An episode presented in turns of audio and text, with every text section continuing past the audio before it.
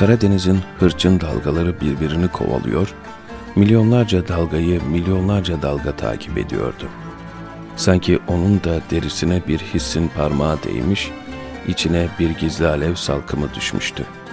Sanki sürgünleri bastığı gibi onu da bir kabus bastı derin uykularında. Onun için cehennem kaynıyordu sularında.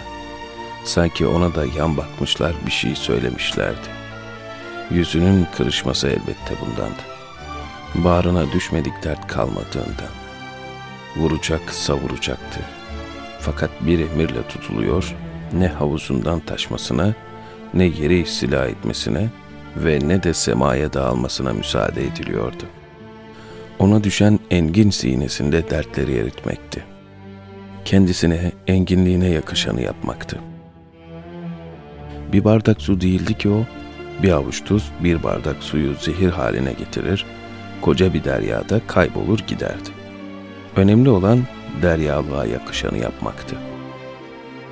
Menfiler geminin alt katına yerleştirilmişlerdi. Kafileyi Trabzon'dan İstanbul'a götürmekle görevlendirilen yüzbaşı oldukça sert davranıyor, menfilerin kontrolünü sıkı tutmak istiyordu. Endişeliydi. Kim bilir neler yaparlardı. Kim bilir. Seyda güverteye çıkmıştı. Bu komutanın hiç hoşuna gitmiyor, homurdanıyordu. Homurdanıyor fakat bir türlü de bir şey yapmayı göze alamıyordu. Ona ilişmek bardağı taşırmak olabilirdi. Haber gönderdi. Aşağıya inmesini istedi. Seyda aldırmadı. Bir şey olmaz dedi. Dünyaya karşı pervası mı vardı ki? Korku ne zaman elini tutmuş, onunla ne zaman tanışabilmişti? Endişelerle onun ufka bakışı engellenemezdi. Genç Ahmet Seyda'nın etrafında pervane oluyordu. Komutanın isteğine Seyda'nın verdiği cevabı duymuştu.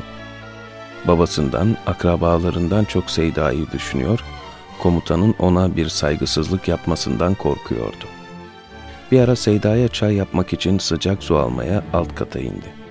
Kaptan köşkünün yanından geçti. İçeriden sesler geliyordu. O da kim oluyor? Nasıl sözümü dinlemez? Neyine güveniyor? Hangi kuvvetle? Çabuk onu aşağıya indirin. Ahmet öfkeyle kükreyen komutanın sözlerini duyduğunda bir kat daha endişelendi.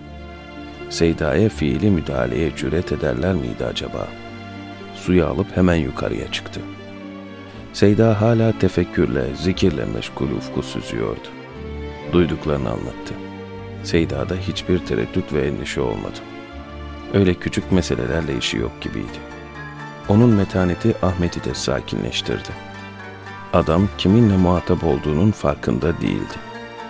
Bilmiyordu ki onun tazim durdukları, o zatın karşısında tazim durmuş, emrini sormuşlardı. Bilmiyordu ki onu rahatsız eden başlar, başlarından bulmuşlardı.